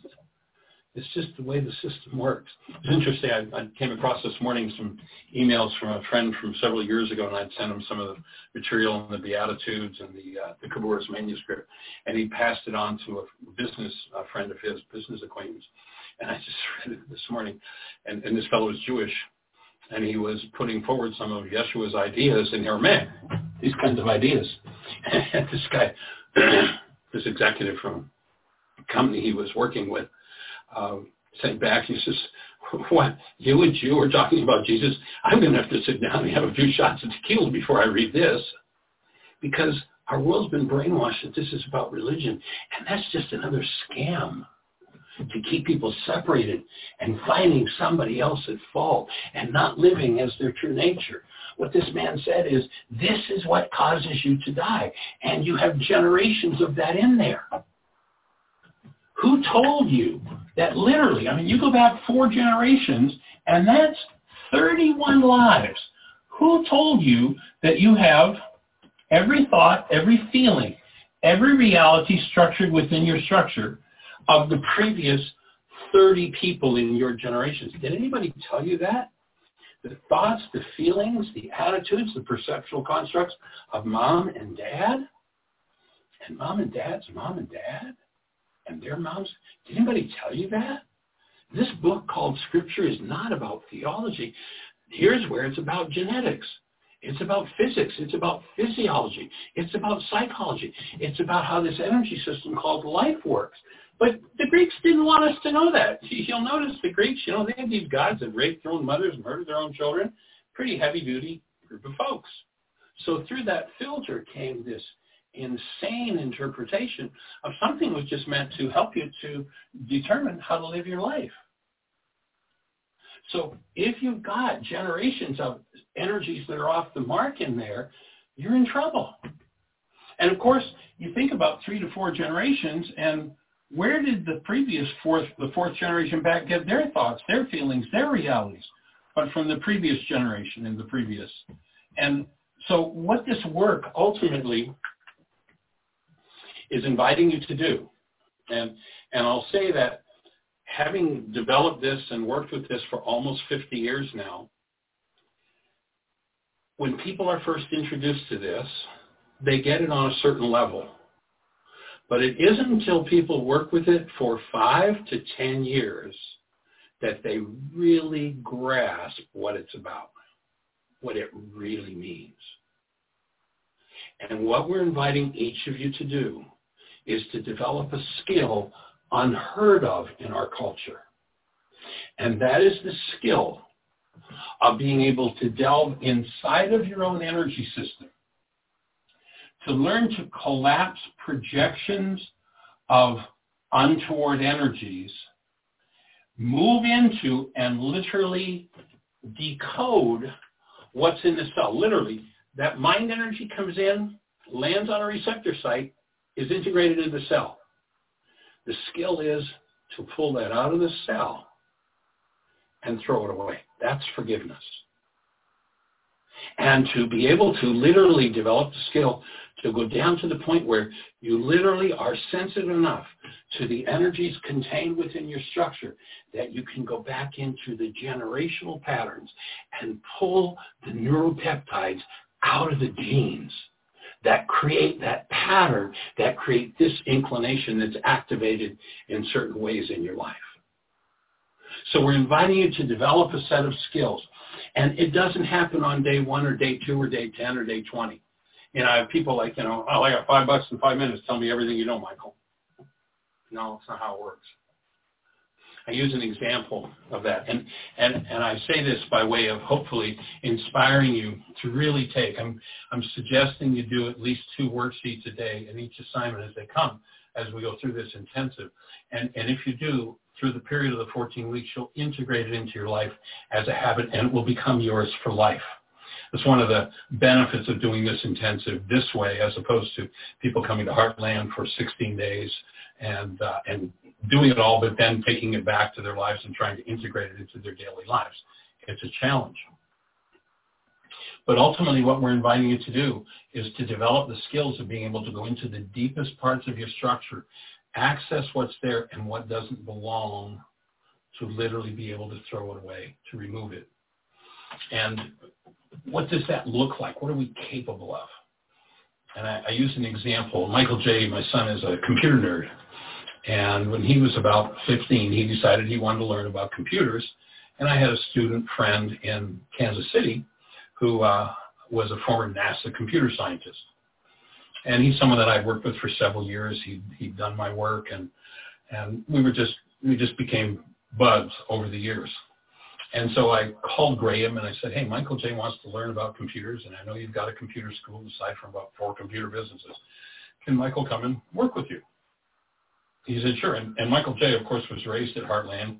And thank you to Fran Tyner because Fran was this the first two or three years that we were at Heartland, and Michael J. was, you know, I guess he was about eight or nine and he became Fran's tail. He went everywhere Fran went, and Fran just had this ability to do anything with his hands. So Michael learned that skill from him, and so he ended up going and living at uh, at Graham's in Graham's home and doing kind of an exchange with him for room and board while he was going to school and studying computers. Actually, over a period of a couple of years, when uh, when Michael J.'s stereo system left the house, we knew he'd gone to Kansas City, and that was it. But I tell the story because uh, there was a point where I had bought a new computer, and when I got that computer up and running, got it online, you know, this is back when you pushed the button that went beep, beep, beep, beep, beep, all these tones, and you got this crawling thing that happened. Well, it didn't, it didn't work properly. So I called the company, and I don't know, I spent two, three, four, five hours on, on with technical support. They couldn't get the computer working. So I said, well, pack it up and send it back to us. We'll fix it. So I packed it up, sent it back to them. Two weeks later, I got the computer back. It's ostensibly fixed. I plug it in. Same problem. Exact same thing. So I get on the phone with computer with tech support again. Go through the whole routine. They can't get it working. So I don't bug Graham because he's a really busy guy. He's got three or four businesses. And so I picked up the phone. I called and said, Graham, I apologize for bugging you, but I got a problem. Can you help me? And so I explained what had happened, and you know, I sent the computer back, and they couldn't fix it. And you know, what do I do? It's a brand new computer. He says, okay, well, go to a C prompt. At that point, I was a little bit ignorant of computers. I said, what's a C prompt? And uh, and I followed his directions. He said, well, put in a string of letters and hit a return. So I put in a string of letters, hit a return. Read to me what it says, and I read it to him. And and he says, okay, type in this string of characters and hit a return. Read to me what it says. So I put that in, hit a return. And I read it to him. He said, okay, your computer's fixed. What? Your computer's fixed. Oh, now come on, Graham. I mean, I sent it back to them. We've spent hours on the phone. Michael, your computer is fixed. Guess what? My computer was fixed. Now, the company that built the system couldn't troubleshoot what Graham did literally in three minutes on the phone. That's called having brain cells for something? Are there challenges in your life? Are there hostilities and fears that you can't seem to overcome? Are there disorders and diseases that just don't seem resolvable? Well, as I said, five to ten years of engaging. And people say, well, that's a long time. I don't know if I want to. Well, what else is there to do? There is no other path to this end result than doing your work. You know, in the ancient times, they wanted an instant fix too. Well, five bucks, five minutes. What did they say? You can't storm the gates. The gates. You can't do it. It takes doing your work. You have this body-mind unit. There are generations and generations and generations of untoward energies in there, and you've just got to clean it up. Now, I've spent the last half century studying how to do that, how it works, what that all means. And this is my end result. It is actually the thing that inspired me to take it to the next level. My son just turned 40 was his birth. And when he came into the world, it was just like so awesome and delivered him, caught him with my hands. And it was just so amazing. And then I looked at the world at that time and it's like, well, if somebody doesn't do something, there isn't going to be a world for this little one to grow up in. And this is what I did. And so I invite you to be on the team and be part of the process and key into how this process of healing works, what it really means. And the core of the forgiveness process, we're not actually going to get into doing the worksheet tonight, but we're going to get into what the core of the forgiveness process is. And from there, you can tap into, and you know, you can go to our website, or pardon me, to your uh, your phone's app store, and just type in the words Heartland, H-E-A-R-T-L-A-N-D, one word, Aramaic, A-R-A-M-A-I-C, forgiveness. And you'll be looking at the world's, as far as I know, only forgiveness app. You can do the worksheet. There are two different versions of it on that, on your phone now, once you download that. And or you can go to whyagain.org, and in the upper left-hand corner of the page, it says Start Here. Click that button. It'll walk you through literally 50 years of what it took to understand how this process of forgiveness works. And what I'm going to explain to you right now, I didn't understand until I had worked with this for about 35 years. It took that to decode from the Aramaic and come to understand all of the aspects of how this comes together, the physiology, the physics, the psychology, the genetics of it, and how it all works. But suffice to say, in its shortest form at this moment, perception is the output of your mind. It's made of nine bits of data. If your perception is fueled by any form of hostility or fear, you have a problem because you are suffering from degraded perception. And your life will never go the way you want it to go while your perception is degraded. Underlying degraded perception is generations and generations and generations, pardon me, our generations of unresolved hostility and fear. The thing that drives this whole process, and, and you'll notice in your life in general, I mean, unless you're just a, a, a naturally nasty person, excuse me.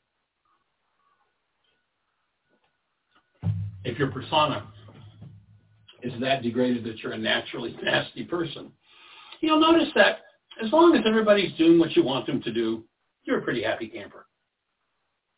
But when someone, yourself or someone else, is not fulfilling a goal that you hold for them, that's when you go into hostility and fear, degraded perception, and untoward behavior.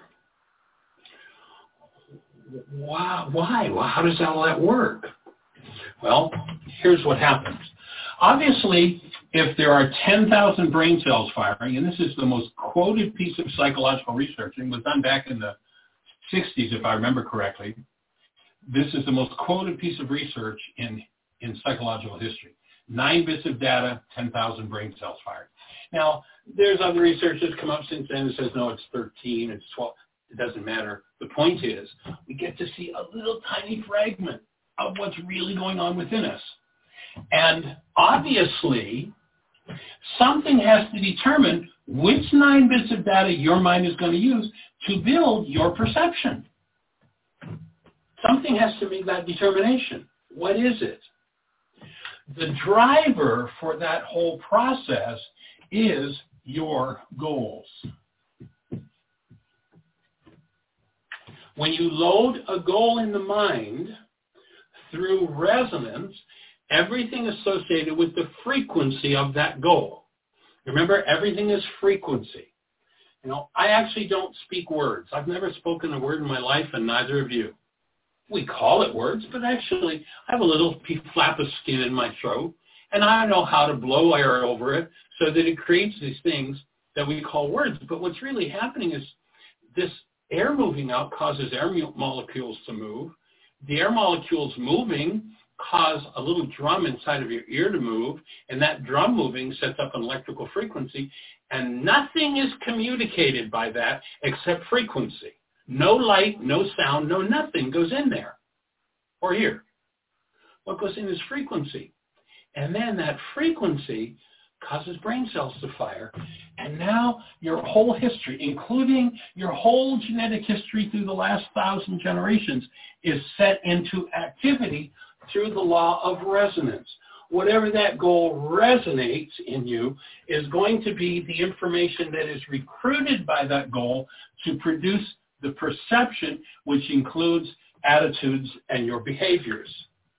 If you don't like the behavior that you're doing, you know, we hear about the alcoholic that got drunk and did crazy stuff. And the next morning when they wake up, they are so repentant. Oh, that's so terrible. I will never do that again. And they really mean they're never going to do it again. But guess what? Next time they get drunk, they'll do it again. Remember we talked about inhibitors earlier? What's the first thing that happens with alcohol? Excessive amounts of alcohol knock out inhibitors. And now all the generational patterns that were never allowed, that were always shut down, that were always inhibited, will come into play and people do crazy stuff. And much as they feel sorry the next morning and swear they're never going to do it, unless they go in and clean up these generational patterns, they're going to do it the next time the circumstance warrants it. Warrants it. And so goals are the driver for this process of billions of bits of information moving in the world, billions of bits moving in us, and nine bits end up producing the world we experience, the thoughts we think, the feelings we feel, and the energy we engage in. And this process is designed to be fueled by active present love. That's the power supply that it's designed to work with.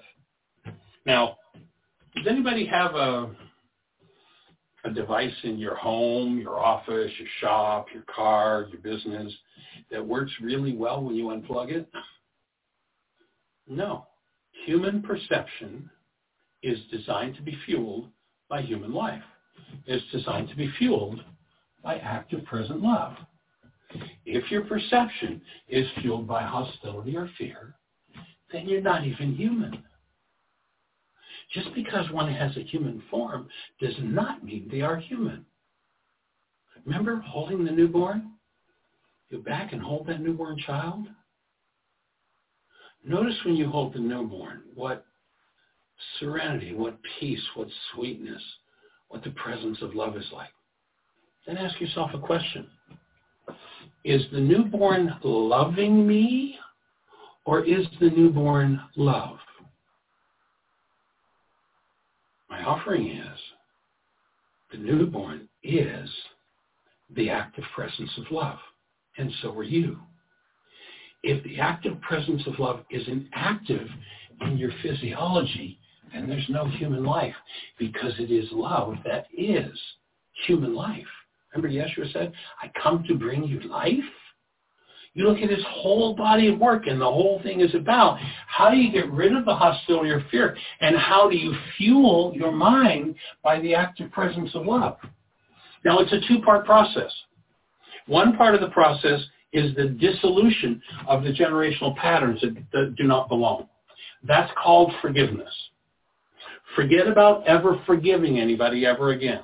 And, and it, it always amazes me because I've had people who've been around my work 10, 15, 20 years, and they'll still talk about how well I forgave them. Stop.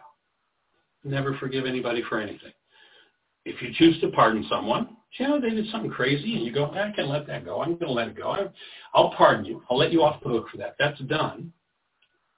But if you call that forgiveness, you won't actually do the next level, which is go inside yourself and remove and clean up the untoward energies that never belong within a human structure. So forgiveness is about the removal of what never belonged. That's half of the process. And the other half of the process is the integration of active love into every cell. To literally create a space in this form where love actively shows up in physiology. Now, the short form of the forgiveness process, and again, please use the radio show, ask questions. The short form of the forgiveness process is, the word forgive in Aramaic is shabag, and it literally translates from Aramaic to cancel. Now, what is it that I cancel? Do I cancel you? Well, that's murder. Probably not a good idea. Do I cancel myself? Well, no, that's suicide. Let's let that one go. But what in every circumstance where I have upset or discernments going on, that means there's an untoward energy moving in my physiology. If I'm going to come out of my denial, what is it that I can cancel to change that whole process? When I cancel my goal, the perception generated as a result of that goal collapses. When it collapses, I now have a clean and open space within my mind where these underlying energies can surface. Because when I cancel goal and collapse a perception, what happens is a pathway is open into the unconscious or the dissociated content.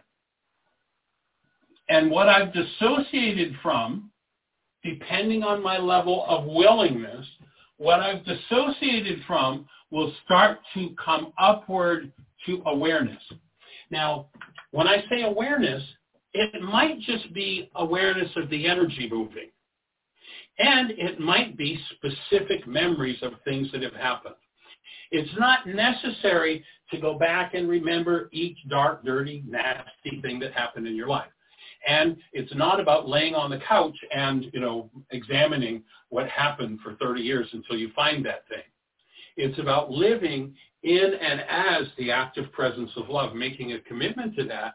And as you walk through life, the next piece of work you're ready to do, resonance will bring somebody to you that will resonate what you need to deal with. If you keep it, it hidden, then you'll only get this per, surface projection and you'll think it's somebody else. When you cancel the goal, you collapse that perception. It took me 35 years to learn this piece of information.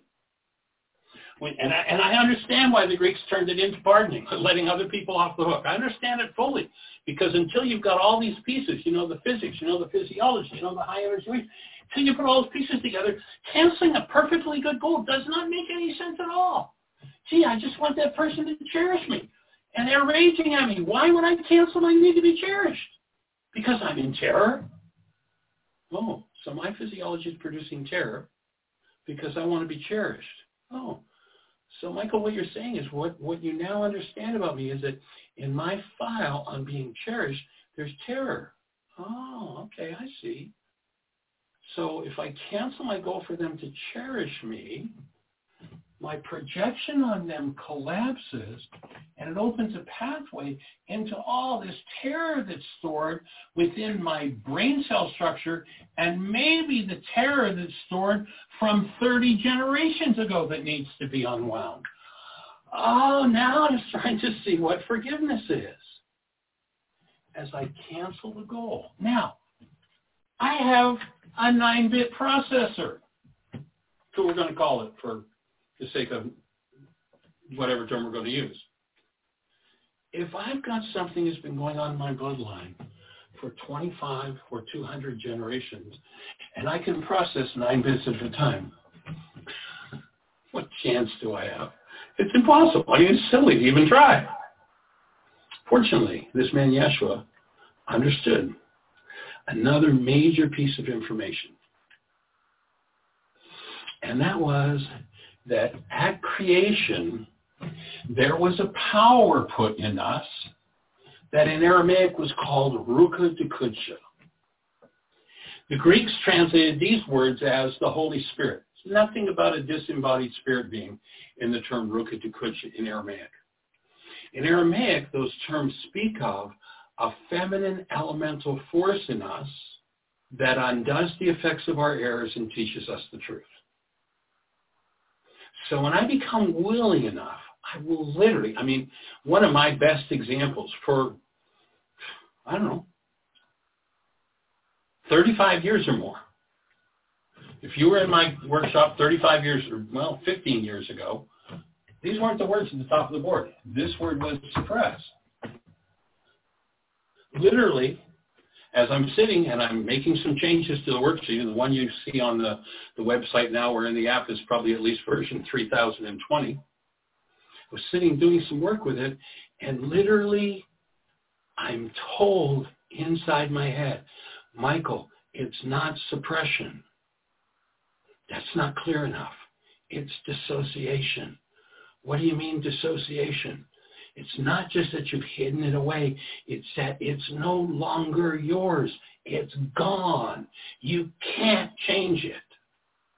When you understand that denial, thinking or speaking as though something outside of you is the cause of this that's in you, then you have to, to believe that, hide the real process that's happening inside of you. This genius Yeshua, genius. I mean, how did he come up with this? I don't know. But here's what he showed us. Cancel the goal. Collapse of perception. Perception drops in on its root. You've now got access to the hidden part of your mind. Bring it forward in the presence of love, and then there's a super processor that is available to you. In Aramaic, it was called Ruka Dekudsha. She, a feminine elemental force in us, that undoes the effects of our errors and teaches us the truth. So at the point where I cancel the goal and collapse, I may open so much that I'm so overwhelmed. This is part of the whole flood idea. You know, I'm so overwhelmed. This is just so much to move. How do I do it? I connect with Ruka. What is Ruka? In the original Aramaic, they never said anything about God sending out his spirit. What it says is the Creator sent out his breath. We have access to this phenomenal super processor called Ruka Dekudsha. She will, if you invite her to, undo the effects of your errors and teach you the truth. Now, if you've still got a use for one of your lies, well, I just want to keep this little bit of hostility back here so I don't need to protect myself, then she's not going to touch your hostility. It's yours. Hang out with it all you need, all you want. But when you're willing to surrender, when you're ready to really let it all go, she will process you right down to your genetic toes. Every day, we rise, challenging ourselves to work for what we believe in. At U.S. Border Patrol, protecting our borders is more than a job. It's a calling. Agents answer the call, working together to keep our country and communities safe. If you are ready for a new mission, join U.S. Border Patrol and go beyond. Learn more at cbp.gov/careers.